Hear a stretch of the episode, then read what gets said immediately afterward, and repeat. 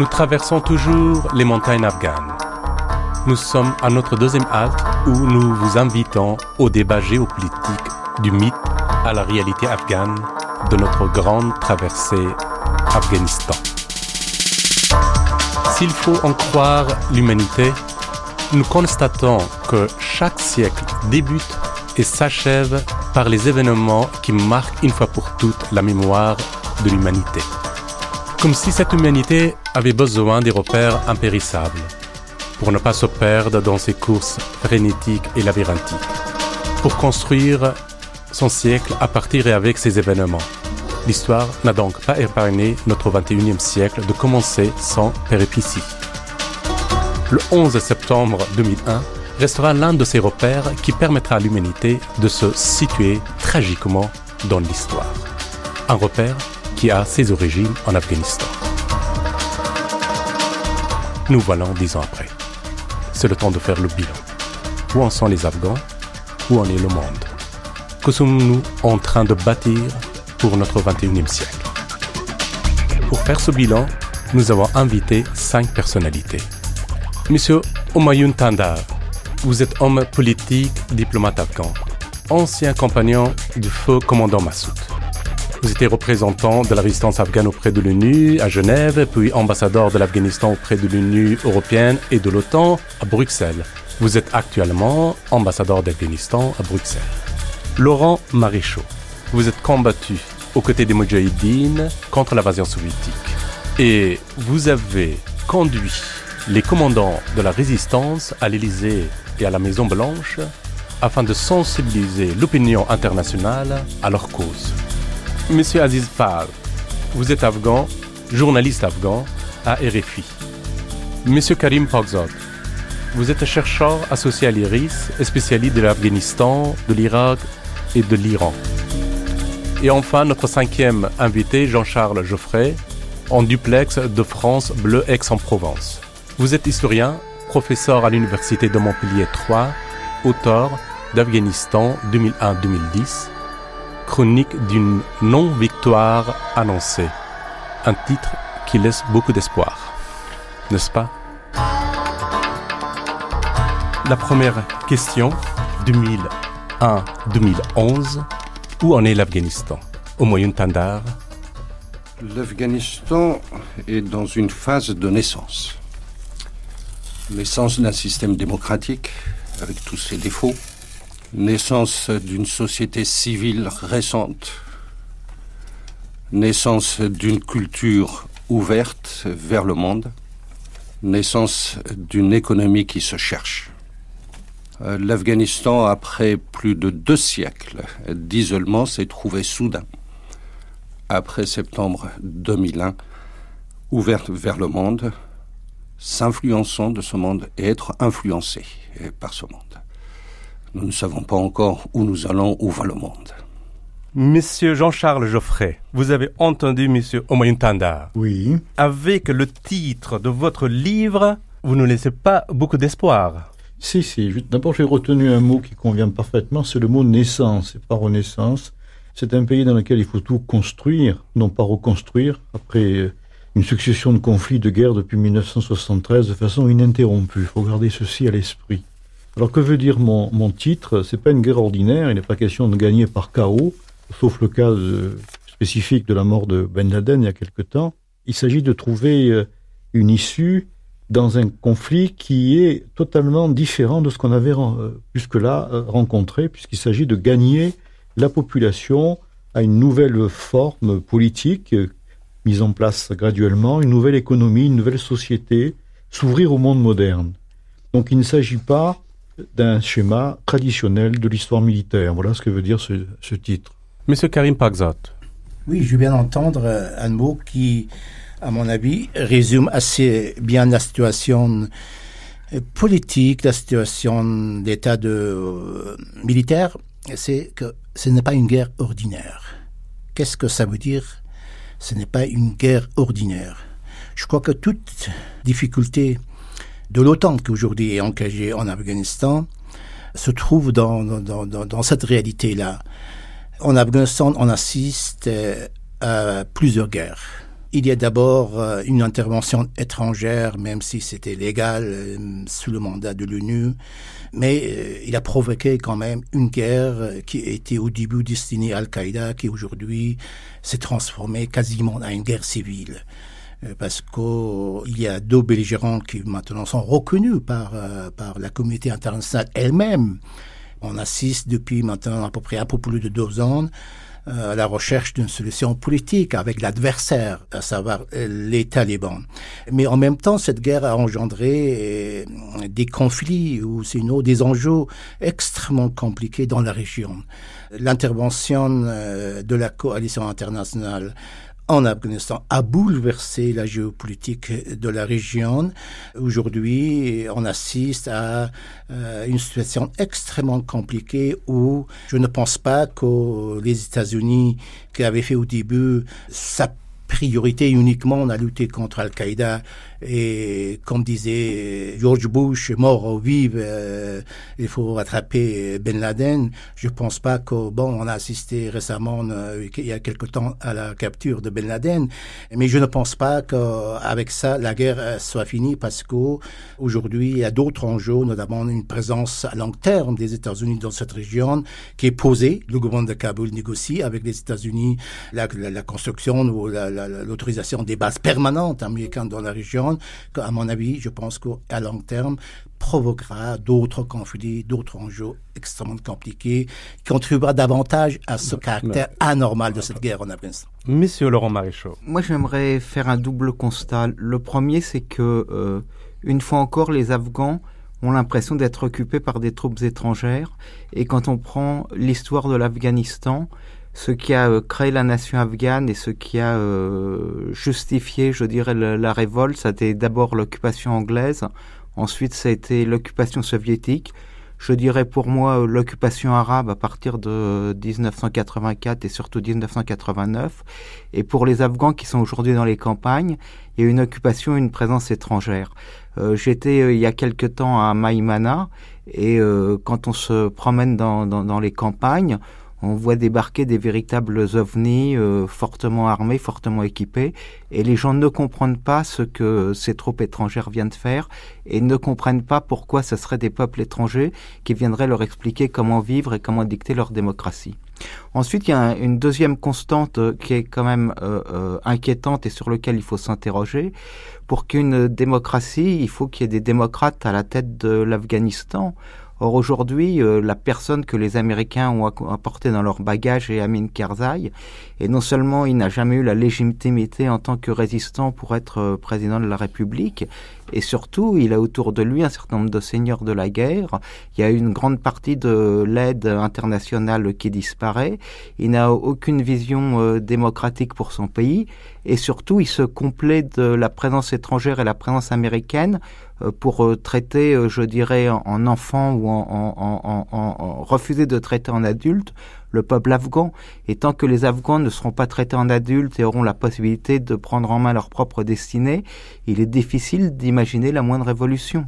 Alors, Aziz Fard, vous qui êtes euh, journaliste, vous voyagez souvent en Afghanistan et vous avez un site internet. Alors, que pensez-vous et que pensent les Afghans eux-mêmes de 2001 à 2011, beaucoup de choses ont changé. Premièrement, euh, l'Afghanistan était un pays perdu. C'était un pays très très loin. J'ai des souvenirs de quand j'étais moi-même en Afghanistan, quand on était petit. On avait l'impression euh, de ne pas vraiment faire partie du monde. On était euh, très très à la marge de la planète Terre, tout simplement parce que le monde avait fait beaucoup de progrès et nous pas.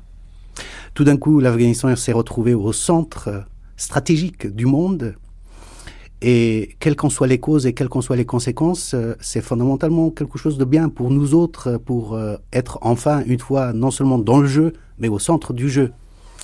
Et ça, c'est l'idée forte. Maintenant, on peut analyser les détails. Est-ce que ça s'est bien passé? Est-ce que ça s'est mal passé? Est-ce qu'il fallait pas faire comme ça ou autrement? Tout ça, euh, c'est valable aussi, mais c'est secondaire. L'idée forte, c'est ça pour moi. Tout à l'heure, en écoutant M. Karim Pakzat, je voyais plutôt un tableau noir sur l'histoire d'Afghanistan. Je m'adresse à monsieur euh, l'ambassadeur Omoin Tandar. Je sais que vous n'êtes pas d'accord pour donner un tel tableau noir de pays. Premièrement, je voudrais dire, et sans prétention, qu'autour de cette table, je suis le plus résistant de tous. Alors dire qu'aujourd'hui je suis un collabo, je le refuse. Si j'avais le moindre sentiment qu'une seule parcelle de notre indépendance, de notre souveraineté était menacée, je serais certainement pas là où je suis aujourd'hui. Alors de grâce, dire que l'Afghanistan est occupé, qu'il y a une intervention étrangère, je ne l'admets pas. Je crois qu'on ne peut pas baser l'analyse et la compréhension d'un pays sur les rumeurs, sur les soi-disant. Il est faux, archi faux de dire que nous sommes en train de négocier les bases permanentes américaines en Afghanistan. Nous sommes en négociation sur plusieurs registres militaires, économiques, stratégiques, à long terme. Il n'est nullement question pour nous de dire qu'il y aura des bases militaires permanentes américaines en Afghanistan. Notre souci est de savoir comment assurer les intérêts de l'Afghanistan. Nous ne sommes pas dans les livres, nous gérons une réalité difficile, une réalité du terrain, une réalité régionale. Nous avons notre histoire récente, nous savons pourquoi, après 92 euh, ou 89 ou 92, pardon, nous sommes tombés euh, dans une situation lamentable. Nous voulons éviter euh, cette situation dans l'avenir pour le bien de notre pays. Nous connaissons la réalité économique de l'Afghanistan. Nous savons que pour le bien-être, nous avons besoin de lettres étrangère et que cette lettre doit être conséquente, orientée vers les besoins de l'Afghanistan.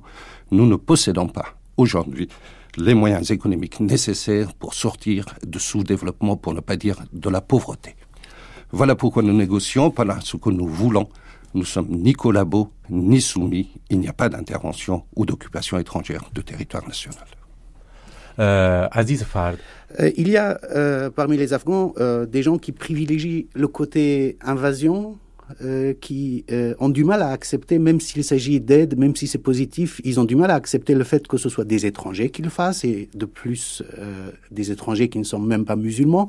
Mais ça, c'est, à mon avis, d'après mon constat, c'est une minorité, même parmi des musulmans très fervents, beaucoup quelquefois peut-être à contre-cœur, mais admettent ça, acceptent ça, parce que en dehors de ce qui se passe actuellement, il n'y a pas vraiment d'autre solution. Monsieur euh, oui, d'abord, je dois souligner qu'il ne s'agit pas de porter un jugement personnel. Euh, voilà, sur les activités ou sur l'engagement de, de, de, telle, telle personne. Euh, l'engagement de, de, chacun est respecté. Et je le respecte. Ici, on est là pour porter un regard autant que possible notre objectif euh, sur la situation en général. C'est la raison pour laquelle je n'évoque pas les, euh, les cas personnels. En termes d'analyse de la situation, je suis assez d'accord avec ce qui a été évoqué au titre d'introduction par M. Laurent Maréchaux. Euh, je dois seulement ajouter que la perception des élites, des élites actuelles afghanes, que je ne mette pas en cause euh, leur, euh, leur, leur, patriotisme, si vous voulez, même si je peux mettre en cause l'intégrité d'une partie d'entre eux, euh, parce que la corruption, euh, le néopotisme est tellement fort au sein de l'administration afghane, même au plus, plus haut niveau de l'État. Hein. Très récemment encore, il a été prouvé que le frère de M. Ahmed Karzai et le frère de son vice-président, M. Fahim, se sont impliqués dans des fraudes massives euh, dans une banque privée. Mais il y a d'autres euh, euh, exemples fréquents des, ministres, anciens ministres, qui sont impliqués dans une, corruption d'une dimension extrêmement importante. Il y a ça. Et ensuite, le vécu les, vécus de la population. C'est vrai que tous les Afghans n'ont pas un regard semblable sur la présence des forces étrangères en Afghanistan. Mais c'est vrai aussi qu'une partie importante de la population, dans le sud, dans l'est euh, et dans le sud-ouest, ils sont hostiles à la présence euh, américaine. Mais aussi, il est vrai que d'autres parties de la population, notamment dans le centre, dans le nord, oh, puisqu'ils sont ils étaient toujours menacés par les talibans, qu'ils perçoivent le risque d'un retour des talibans, oh, ils sont très favorables à la présence des troupes américaines en Afghanistan. Et mais surtout, surtout. la survie de l'administration actuelle, la survie de dirigeants actuels dépend de la présence des troupes américaines. C'est la raison pour laquelle on ne peut pas vraiment porter un regard uniforme sur tous les acteurs. on euh, revient sur ce point, bien sûr. Mais, euh, monsieur Jean-Charles Geoffrey, alors, vous êtes, Alors, euh, je rappelle que vous êtes en duplex de France Bleu Aix-en-Provence. C'est ça. Alors, première observation, euh, ce que la propagande de l'OTAN a essayé de promouvoir pendant des années maintenant ne tient plus.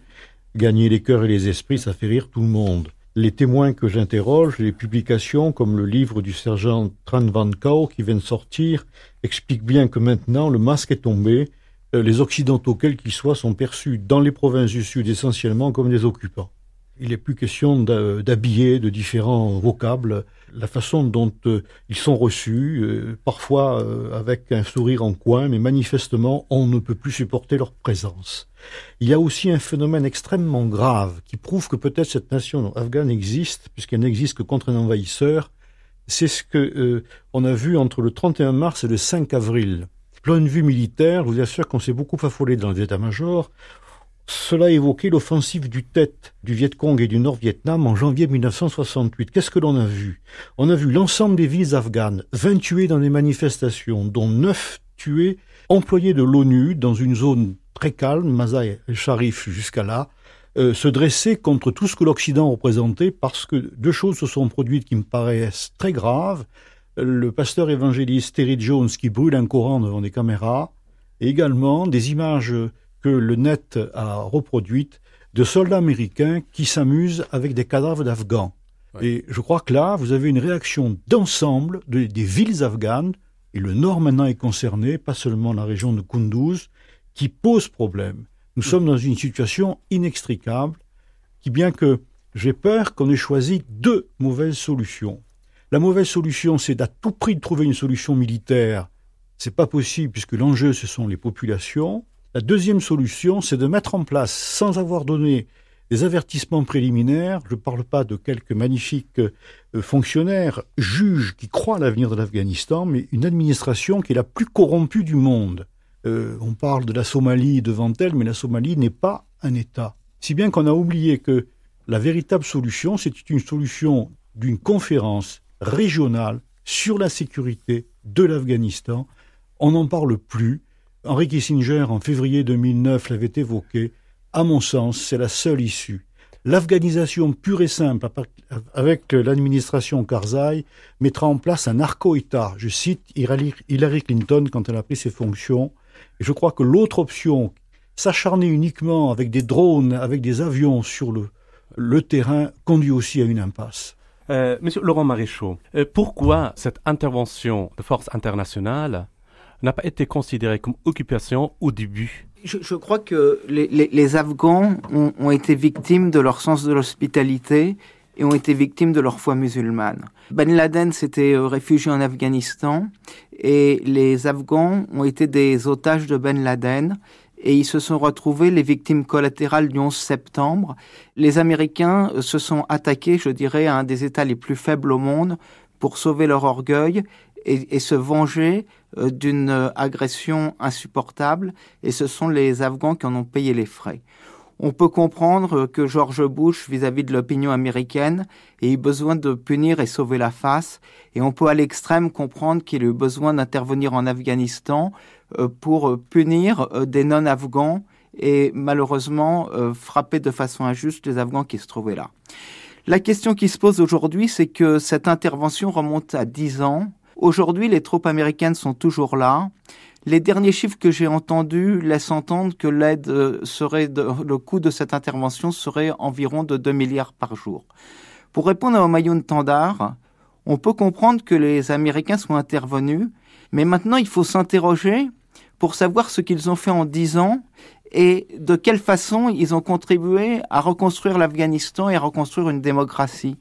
Quand on se promène aujourd'hui en Afghanistan, alors que l'aide est colossale, on s'aperçoit que 80% de l'aide retourne à des compagnies américaines qui font des études qui ne servent à rien, et que finalement, alors qu'il existe des vrais projets, projets de, de salaire familial, projets de construction de routes, projets d'école, etc., l'aide qui pourrait permettre justement de donner un sens à la présence étrangère n'arrive pas à la population et ne permet pas à ce pays de se reconstruire. En se penchant vers les 50 dernières années d'Afghanistan, on ne voit jamais, nulle part ailleurs dans le monde, un pays comme Afghanistan qui est connu tous les régimes possibles dans le monde. Avant 1963, l'Afghanistan était la monarchie absolue. De entre 63 et 73, monarchie constitutionnelle. 73-78, la République afghane. Puis 78-79, le communisme nationaliste. Et puis de 79 jusqu'à 92, l'invasion soviétique, le communisme international, et puis de 92 à 96, euh, la, République islamique sous le modèle iranien, et puis de 96 au 2001, les talibans, le régime euh, émirat, et maintenant, voilà ce qu'on ce qu'on voit, la République islamique, mais qui a une forme qu'on ne peut pas définir facilement. Alors, c'est-à-dire que aucun régime, aucune idéologie ne sait s'installer en Afghanistan, ne sait créer une nation afghane. Est-ce qu'il faut penser à une autre structure politique dans ce pays? Monsieur oui, Oui, euh, euh, moi je crois que l'évolution politique de l'Afghanistan au début du XXe siècle, avec euh, l'instauration d'une monarchie qui, de toute façon, c'est naturel, c'est normal. La monarchie, c'est à l'origine de la création de l'Afghanistan moderne d'aujourd'hui. C'est vrai que cette monarchie, euh, puisqu'il avait resté à l'écart de toute l'évolution euh, du monde et même de la région, avait un caractère extrêmement conservateur, mais en même temps, je pense que les événements qui sont produits à partir de 93 euh, n'est pas lié avec cette histoire-là. Euh, en 93, nous avons assisté à un coup d'État à l'intérieur. Euh, du régime, la République a été instaurée par un cousin du roi. 73, vous voulez dire? 73, oui. 73. Mais mm. par la suite, mm. par la suite, l'Afghanistan a été victime comme il y a plusieurs euh, siècles ou plusieurs milliers d'années de sa position euh, géopolitique ou géostratégique de carrefour du monde qui a attiré, si vous voulez, toutes les convoitises, que ce soit de, de nord, de, euh, plus loin par l'empire thésariste ou par, après la création de l'Union soviétique par l'Union soviétique, que ce soit par l'est par, par ou par le nord. Je suis, je suis tout à fait d'accord avec voilà. vous. Voilà, donc, donc c'est, si vous voulez, l'Afghanistan a été victime de, de, de, de, cette position qu'il avait, mais en même temps, mais en même temps, moi je pense qu'il faudrait. Il faut jamais se mettre en question. Hein. Voilà, euh, c'est pour ça que je reviens, mais euh, n'oubliez pas la responsabilité des Afghans eux-mêmes dans cette situation. Pourquoi? Parce qu'à chaque fois, on a vu que ce soit l'invasion euh, soviétique en Afghanistan, qui a été, a été finalement euh, préparé, sinon invité par les Afghans ou des Afghans, hein, euh, qui, qui, étaient proches de l'Union soviétique. Par la suite, à chaque fois qu'il y a eu une influence de, de, de, des étrangers en Afghanistan, cette intervention ou invasion a été ou facilitée par les Afghans ou par la suite a été cautionnée par Il y a, une, part de responsabilité. Absolument, oui, a été cautionnée par vous. la situation d'aujourd'hui, c'est exactement la même chose. Monsieur Laurent Que pensez-vous? Moi, je pense que la réalité afghane et ce qui se passe à Kaboul ne concerne pas les provinces où les provinces sont très éloignées. C'est-à-dire que, euh, quel que soit le système politique qui est en place, quand on est dans le Wardak, dans la Kunar, ce qui compte, c'est le système tribal. Et pour l'Afghan, la référence, c'est sa tribu. Et plus l'État est faible ou plus l'État est loin, et mieux il se porte. Et je pense que le problème fondamental de l'Afghanistan, il est double, c'est-à-dire d'un côté créer une nation, et malheureusement la nation existe uniquement quand il y a une présence étrangère, et la deuxième chose, c'est créer un État, et créer un État fédéral dans lequel les tribus et au-delà des tribus, les provinces puissent exister et permettre à un gouvernement provincial d'exister et de gérer de façon autonome le développement de sa région. Monsieur Omayin Tanda je ne sais pas de quoi causer. Premièrement, je n'attends pas en premier lieu des choses des autres. Ce que nous voulons, qu'est-ce que nous voulons faire? C'est ça ce qui compte. Euh, savions-nous précisément ce que nous voulions en 2001 Est-ce que tous nous savons aujourd'hui ce que nous voulons? Je n'en suis pas persuadé. Pour ce qui est du système, moi je ne sais pas, moi je parle tout simplement comme un Afghan qui a souffert. Souffert dans son enfance, dans son adolescence, dans sa jeunesse. Je ne suis ni passéiste, ni nostalgique du passé, je ne l'aime pas. Mhm. Je veux autre chose. Ce qu'il y avait ne répond ni à mes attentes, ni à mes aspirations, ni à mes désirs. Alors, tribu, qu'il soit enterré. Je ne veux pas de système tribal en Afghanistan. La seule solution pour l'Afghanistan, comme partout dans le monde, historiquement affirmé et confirmé, il nous faut un État moderne. Pas plus, pas moins. Un État moderne. Monsieur Jean-Charles Geoffrey. Sur cette notion que veulent les Afghans, il y a eu un instrument de mesure assez particulier, deux sondages à grande échelle, c'est-à-dire euh, plus de 17 000 Afghans ont été interrogés par euh, une chaîne et un sondage, un institut de sondage allemand euh, fin 2008 et fin 2009. Or, il ressort de cela deux éléments d'unanimité parmi les Afghans. 96%, je dis bien 96% des personnes interrogées, y compris dans l'Est et le Sud, ne souhaitent pas le retour des talibans Ils considèrent que euh, Al-Qaïda est un instrument étranger. De l'autre côté, la même proportion, un peu moins euh, importante, notamment dans le Nord, donne à peu près 82% de gens qui veulent voir partir, je cite, l'occupant, c'est-à-dire ce qu'on appelle la FIAS, la Force internationale d'assistance et de sécurité. Voilà déjà un élément pour comprendre ce pays. Je voudrais aussi préciser une autre chose.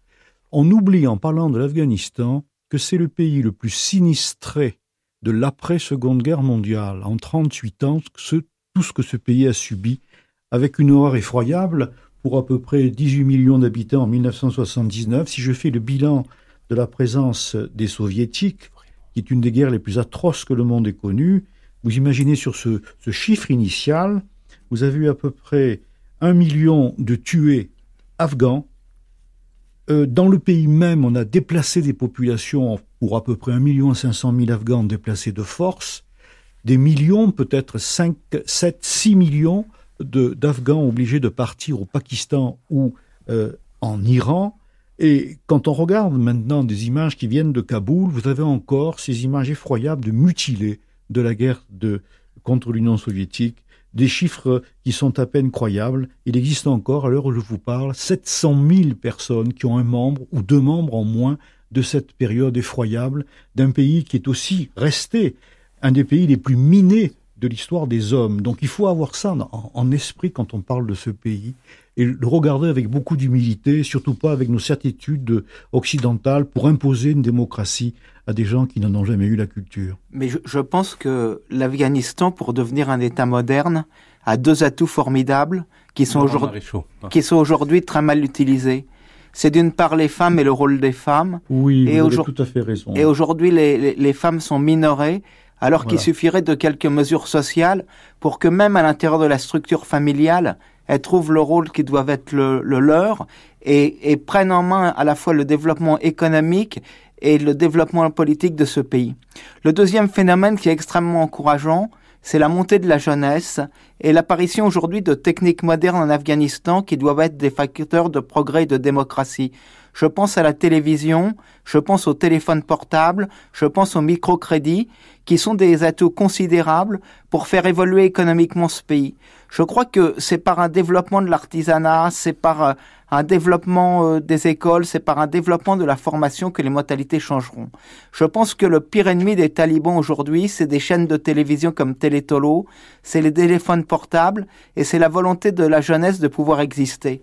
La question qui se pose aujourd'hui, c'est qu'est-ce que les pouvoirs publics entendent faire? Qu'est-ce que la présence étrangère entend faire pour donner aux femmes et à la jeunesse les moyens de prendre véritablement le pouvoir? Est-ce qu'il y a des moyens d'appliquer tout ça? Je crois qu'il faut d'abord faire confiance à la société afghane. Au moins d'art. Il y a des choses fantastiques qui sont en train de se passer dans mon pays.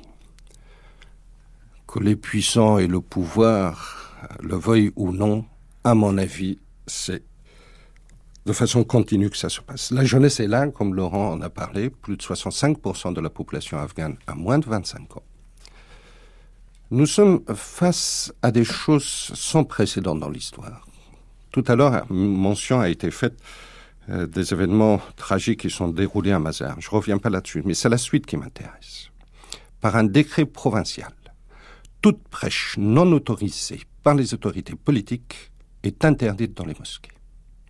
C'est la première fois dans l'histoire afghane qu'un tel phénomène se produit et il est appliqué. Ça peut paraître euh, ridicule pour certains, pour moi, ceci est extrêmement important. Il y a une chose qui revient tout le temps, l'occupation étrangère, comment ça va se passer? Le gouvernement afghan a pris ses responsabilités, et notre volonté, notre politique et notre décision est que, à la fin de 2014, l'Afghanistan et les forces de sécurité afghanes prennent la totalité des restes de la responsabilité de sécurité en Afghanistan et que le nombre de présences étrangères soit absolument réduite au minimum nécessaire. Le, le, plus important, à mon avis, euh, pour euh, les Afghans, euh, pour entrer dans la modernité, c'est peut-être justement de sortir de cette logique d'ethnicité. les Pashtuns. Vous revenez à la question précédente. Exactement.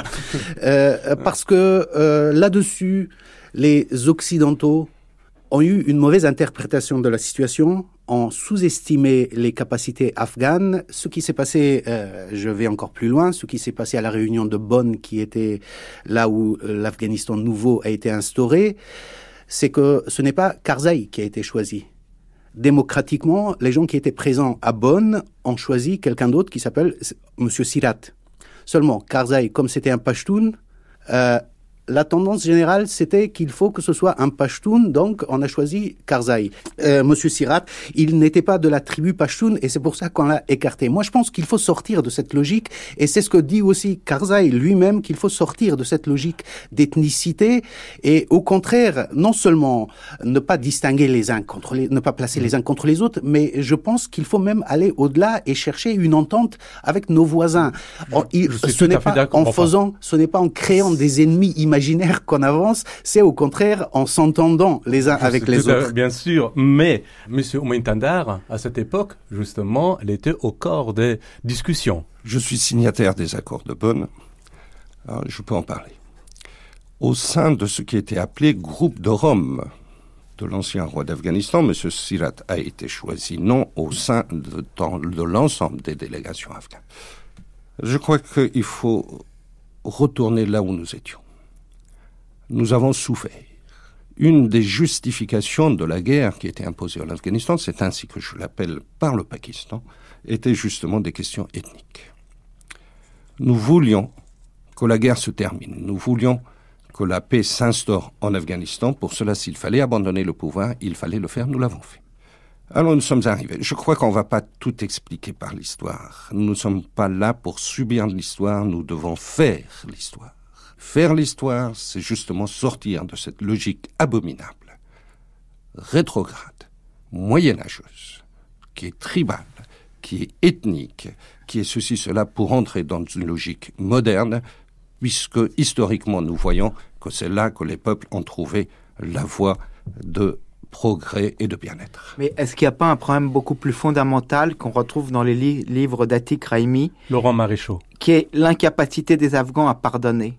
C'est-à-dire que, à la suite de cette succession de conflits, le frère a tué le frère, le frère a tué le voisin, le voisin a tué le père, etc. Et avant toute chose, l'Afghan a besoin de se venger par le sang de ce qui a été fait à son frère, à son père, et cette incapacité à pardonner et ce besoin de venger empêche viscéralement la création d'un État moderne. Monsieur Jean-Charles Geoffrey, avez-vous des choses à dire sur tout ce que vous avez entendu? Pour euh, un peu résumer ce qui a été dit sur l'avenir, euh, on part sur un pays qui doit être construit, j'insiste bien, et non pas reconstruit. Je crois que Bernard Kouchner a devenu déjà un élément de, de solution à la conférence de Londres en janvier 2010 en disant que l'avenir de l'Afghanistan passe par les femmes et l'éducation. C'est par ce moyen qu'on arrivera à dépasser la logique euh, de vallées, de tribus euh, euh, et d'ethnies. Je pourrais ajouter aussi autre chose que l'on oublie généralement. Un État se fonde sur ses forces de sécurité, ce qui est en train de se faire pour l'armée nationale afghane et un peu moins pour la, police afghane, qui est efficace à Kaboul mais moins, moins ailleurs et très critiquée, c'est la justice.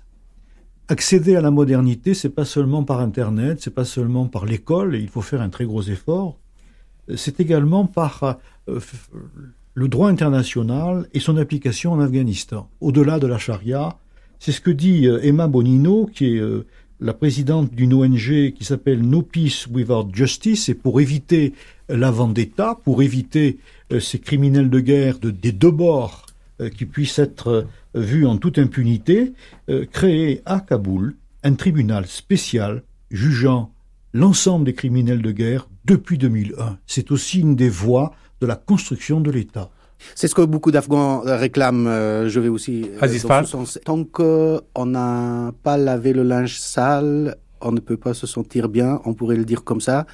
En tout cas, tant qu'en Afghanistan, on n'a pas fait le bilan, pas seulement de ce que les talibans ont fait, mais aussi de ce que certains des moudjahidines ont fait, mais aussi ce qui s'est passé pendant les régimes précédents. Tant qu'on n'a pas... communistes. Euh, exactement. Tant qu'on n'a pas intégré tout ça dans une vision légale, dans une vision euh, basée sur la loi, tant qu'on n'a pas donné à la loi la parole sur ces questions, je pense que ce ne sera pas évident euh, de s'entendre. Euh, un jour ou l'autre, il faut s'occuper de ça. Très bien. Euh, une dernière question. on sait très bien que l'histoire n'aime pas les hypothèses. Le si n'existe pas dans le langage des, historiens. Hein. Mais pourtant, j'aimerais bien poser une question avec si et aussi pour rendre hommage au commandant Massoud, justement assassiné deux jours avant le 11 septembre. Je pose la question d'abord à Homoyun Tandar. Si le commandant Massoud n'était pas assassiné, que se passerait-il en Afghanistan et dans le monde? J'étais à son service. Il était mon chef. Je crains que les instruments de propagande auraient fait de lui un autre chef de guerre. Alors donc je crois que Dieu l'a appelé à temps. Je pense qu'il y a eu une propagande contre la résistance afghane, avec ses défauts. Je reconnais aucune résistance n'est parfaite, aucun être humain n'est parfait. On a voulu briser une phase de l'histoire de l'Afghanistan où l'unité nationale a été faite. Une période fantastique de notre histoire où nous avons mis à la porte de notre pays comme pays le plus pauvre au monde, la première puissance conventionnelle du monde, l'ensemble de l'OTAN et les pays occidentaux avaient peur de cette puissance, nous l'avons défait. Cette victoire, cette résistance, cette jihad qui a été faite en Afghanistan, je crois qu'on a voulu le rouler dans la farine. Et s'il était vivant? Je pense que beaucoup de choses il n'aurait pas supporté. Par exemple? Je crois qu'il n'aurait pas supporté un certain nombre de présences, ou tout au moins au début, 2002, 2003, 2004, une certaine atteinte à la volonté nationale. Par exemple? Il y avait un certain nombre de personnages envoyés par l'étranger à cette époque-là qui se prenaient, mais c'était probablement justifié quelque part par la Charte des Nations Unies, qui se prenaient comme les vrais responsables de l'Afghanistan. Aziz Fard. Karzai euh, donne l'impression d'être un peu un employé de l'administration américaine, du moins dans les premières années, c'est cette impression-là que nous avions.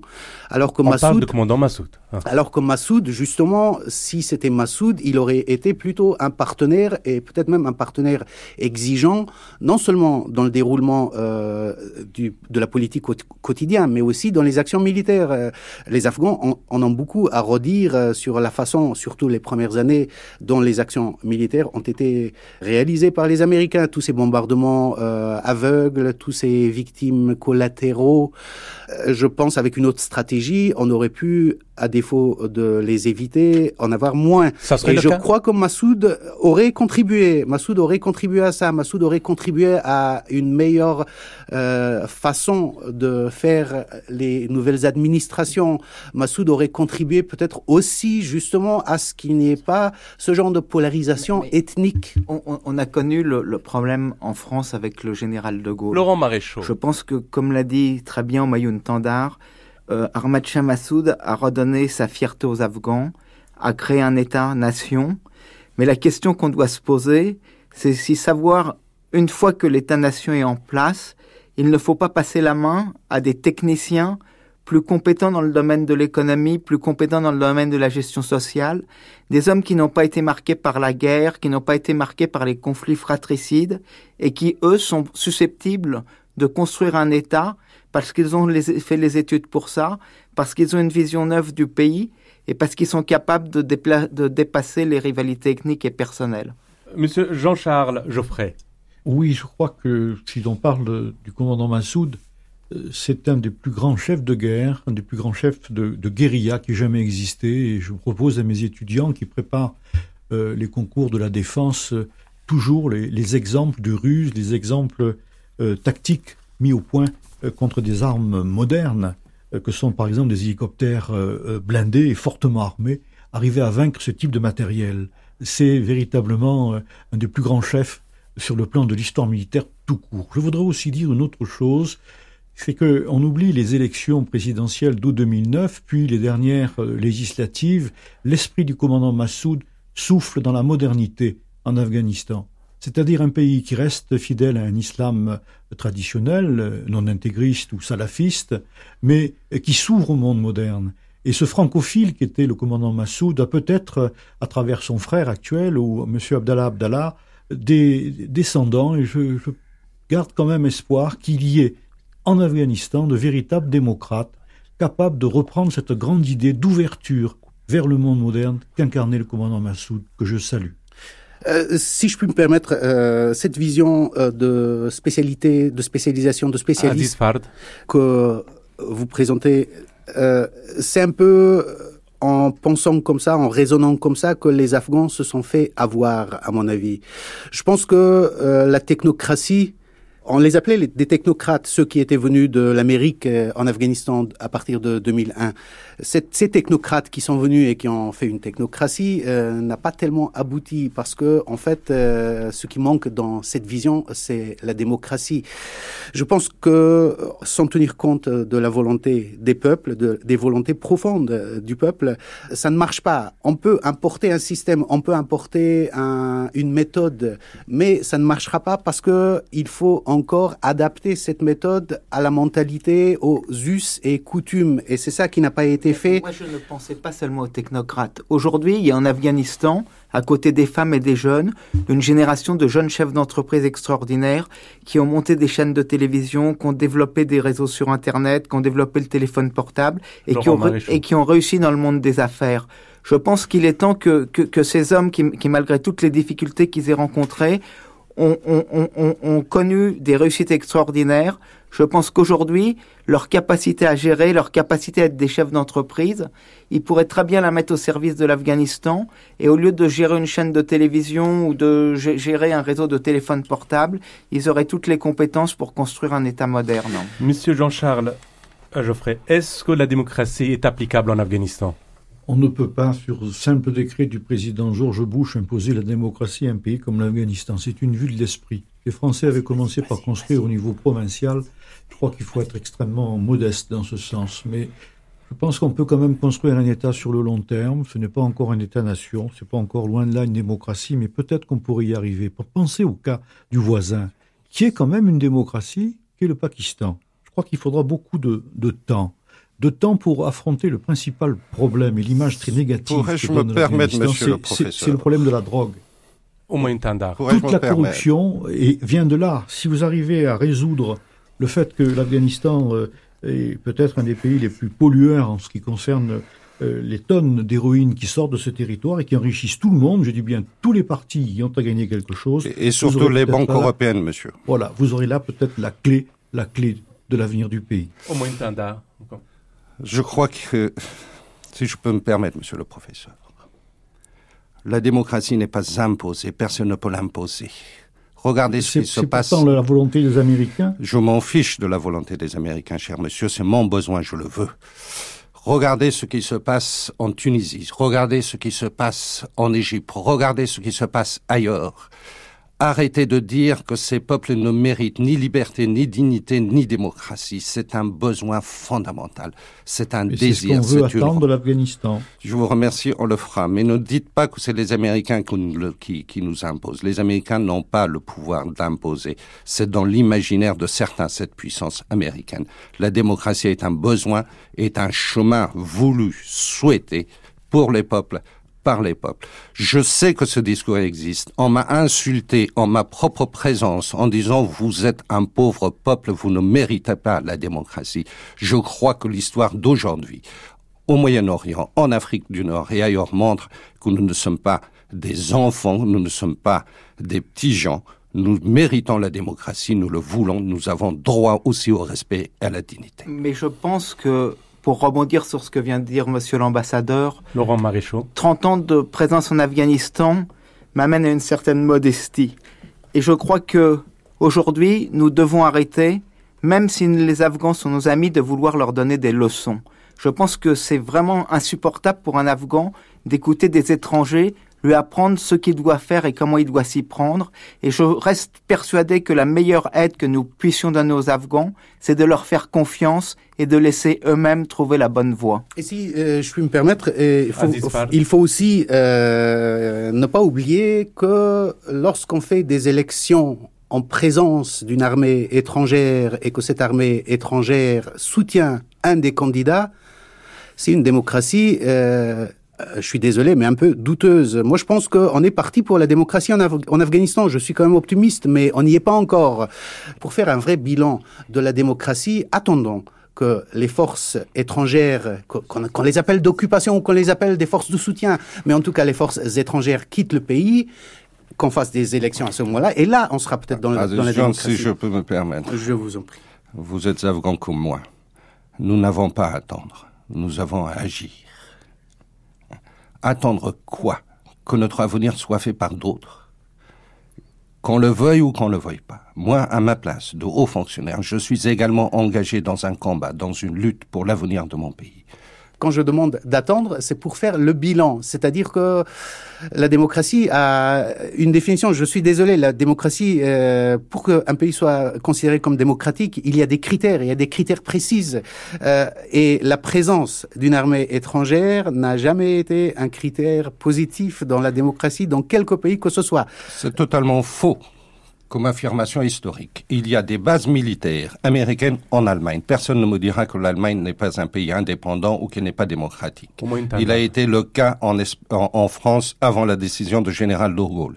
C'est toujours le cas en Espagne, c'est le cas au Japon, c'est le cas en Corée du, du Sud, c'est le cas en Italie, en Angleterre, en Belgique et ainsi de suite. Alors je crois que ces deux éléments n'ont strictement rien à voir. Oui, mais sauf que dans ces pays-là, les, bases américaines ne bombardent pas les populations civiles. Il l'a fait. Je suis désolé, lorsqu'ils sont arrivés pour libérer l'Europe, ils l'ont fait. Je suis contre. Soyons les choses claires. Nous l'avons dit au plus haut niveau. Nous en avons assez de ces bombardements aveugles. C'est pour ça que nous avons pris une décision risquée de dire qu'après 2014, nous serons seuls à bord sur le plan de sécurité en Afghanistan. Parce que nous savons quelle est notre situation. Nous ne discutons pas dans la théorie. Nous connaissons l'état de nos forces armées. Nous savons quelle est la situation des forces de sécurité en Afghanistan.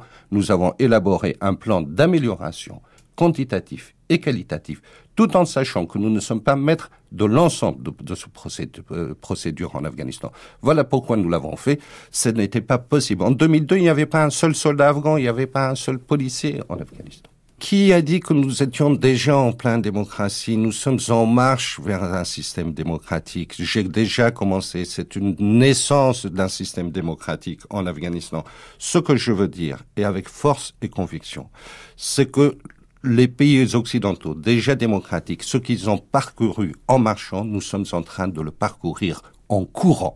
Ce que nous avons obtenu en dix ans, c'est ce qu'ils ont obtenu en plusieurs décennies. C'est imparfait. Il y a des tas de défauts. Nous sommes parfaitement d'accord. La direction est bonne.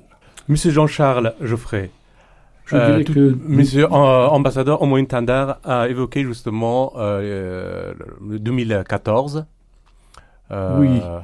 Je crois que rien ne sera réglé en 2014, même si des progrès peuvent être faits. J'ai peur que on aille vers une solution un peu à la Najiboula, C'est-à-dire qu'on met en place un gouvernement qui n'est pas reconnu, dont la corruption est assez phénoménale, et la corruption est aussi chez ceux qui donnent l'aide à l'Afghanistan. De mettre en place un État crédible. Voilà ma principale inquiétude. Et n'oubliez jamais ce proverbe afghan que moi qui ne suis pas afghan, je demande à mes étudiants de méditer. Il est très simple. De quel droit viens-tu nous aider? J'avoue que mettre toujours en doute notre capacité est parfois gênant. Au moyen Tandar Nous allons le faire. Nous voulons le faire pourquoi dire sur quel élément se base-t-on? Je sais qu'il y a un certain nombre de paramètres que nous ne maîtrisons pas. Nous ne savons pas quelle sera la situation régionale. Nous ne savons pas quelle sera la situation internationale. Mais c'est pas pour autant que nous allons douter de tout en permanence et tous les jours. Nous avons cette décision-là, nous essayons de le faire. Je crois que expliquer tout par l'histoire, par le passé, vous confondez la situation. Najibullah était un monsieur qui était là par la volonté d'une puissance étrangère. Vous allez me dire, c'est le même parallèle. C'est absolument faux. Il y avait un État qu'ils avaient détruit. Nous sommes en train de construire un État. Ce n'est pas la même situation. Il y a des points communs, hélas. Ah bah, vous savez, il y a des points communs chez tout l'être humain. Hein. Euh, si vous permettez, je vais euh, encore une fois aller chercher quelque chose dans les profondeurs de euh, la mentalité ou de euh, la raison d'être ou la politique occidentale, disons, il y a toujours eu une ambiguïté, dans la politique occidentale. Les Occidentaux, euh, vu de la France, on ne se rend pas trop compte parce que bon, euh, c'est un autre aspect des choses qu'on voit. Mais nous, vu des pays du tiers monde, on voit très bien que l'Occident a soutenu des régimes dictatoriaux dans un pays comme la Turquie. L'Occident a soutenu des régimes dictatoriaux par-ci par-là jusqu'au dernier, la Tunisie, l'Égypte, dont les peuples se sont s'en sont, sont, débarrassés récemment. Euh, faut pas oublier non plus que dans ces mouvements des peuples de Tunisie et de l'Égypte, les peuples étaient pas seulement contre leur régime, mais ils avaient aussi euh, euh, gros sur la patate, comme on dit, contre les Occidentaux dans l'ensemble, tellement qu'ils s'en prenaient même quelquefois aux journalistes. Donc cette ambiguïté de la politique des pays occidentaux vis-à-vis -vis des pauvres pays du tiers-monde euh, n'est pas nouveau ça existe depuis longtemps. Et l'Afghanistan, en fait, c'est un pays, euh, c'est un lieu de révélation de cette ambiguïté. Donc, sur, cette, sur ce paradoxe et sur cette contradiction, qu'est-ce qu'on peut conclure au moins Tandar La conclusion est toujours difficile et ça n'a pas été mon point le plus fort. Tout ce que je dis encore une fois de plus. Nous sommes décidés, pas seulement comme gouvernement, je crois que je vois ça dans l'acte de tous les jours des Afghans, de vivre mieux je crois qu'il ne s'agit d'être ni spectateur, ni tout simplement critique. Nous sommes en phase d'action, il faut agir. Moi, ma euh, conclusion personnelle, euh, c'est un peu ce qu'on pourrait appeler, à la manière des intellos français, l'optimisme de l'action et le pessimisme de l'intelligence, parce que ce que je vois, c'est, je suis désolé, assez noir le bilan euh, n'est pas suffisant, le nombre de morts, euh, tout ce qu'on a sacrifié pour obtenir ce qu'on a obtenu, c'est pas très réjouissant. Mais n'empêche que je suis d'accord avec vous, Monsieur Tandar, euh, qu'il faut pas attendre, qu'il faut agir. C'est à nous de faire ce qu'on peut faire. Laurent Maréchaux. J'ai toujours beaucoup d'émotions quand j'entends parler à Mayoun Tandar parce que ça fait 30 ans que je le connais. Ça fait 30 ans que je le vois euh, se battre pour construire un autre Afghanistan. Et quand je l'écoute, je me dis l'Afghanistan a beaucoup d'avenir. Mais malheureusement, il est un peu une voie dans le désert. Et ce que je souhaiterais pour l'Afghanistan, c'est qu'il y ait 200, 300 en Mayoun Tandar. Et alors là, je serai optimiste et je me dirais que le pays a de l'avenir. Monsieur Jean-Charles Geoffrey. Vous avez tout à fait raison. Je crois que la solution appartient aux Afghans eux-mêmes. On n'a pas, nous, occidentaux, à imposer quelque chose ou donner des leçons. je voudrais surtout dire que quand même, il y a ce problème récurrent, même si Ben Laden est mort d'une éventualité d'une renaissance du terrorisme, ce qui vous explique que l'avenir de l'Afghanistan n'appartient pas seulement aux Afghans, ce sont tous les pays riverains qui doivent peut-être l'aider aussi, y compris l'Iran. C'est donc euh, cette solution qui me paraît personnellement la seule issue vraie d'une solution de sécurité régionale sur l'Afghanistan, un peu sur le modèle des accords de Dayton qui a mis fin à l'imbroglio dans les Balkans qu'on pensait impossible en 1995. Donc une solution à l'Afghan, mais également en essayant de faire entendre raison aux frères ennemis que sont par exemple les Indiens et les Pakistanais, sachant que les possibilités de l'Afghanistan sont infimes, pardon, infinies. Je pense surtout aux Chinois, euh, qui sont les premiers investisseurs ou parmi les premiers investisseurs euh, en Afghanistan, dans la deuxième mine de cuivre du monde, et d'autres grands projets. Et si les Chinois sont présents en Afghanistan, c'est donc qu'il y a un avenir. Un dernier mot encore, au moins Tandar. C'est un mot d'espoir. Je le crois non seulement comme afghan, mais comme musulman.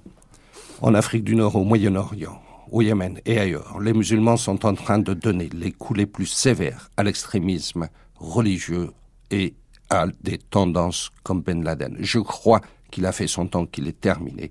Dans l'ensemble de ces mouvements populaires, il n'y a pas eu un seul slogan favorable à cette pensée, à cette idéologie, à cette manière de vivre. Ils ont dit tout ce que ce mouvement et cette pensée extrême refusent. C'est ça la volonté et le désir des peuples musulmans. Il faut absolument compter sur cette jeunesse en Afghanistan. Elle est belle, elle est magnifique, elle est enthousiaste. Il faut absolument compter sur le renforcement des droits des femmes. Il y a des problèmes, bien sûr. Il y a des reculs, bien sûr. Est-ce que ça gêne un certain nombre d'intérêts en Afghanistan même? Oui, ça gêne. Ce qu'il faudrait, ceux qui, ceux qui sont pour, je parle des Afghans, hein, s'expriment aussi fort que ceux qui sont contre. Il ne faut pas qu'on se rende. Je vous remercie, Jean-Charles Geoffrey. Merci. Laurent Maréchaux, Omoyim Tandar, Aziz Fard et Karim Pakzad.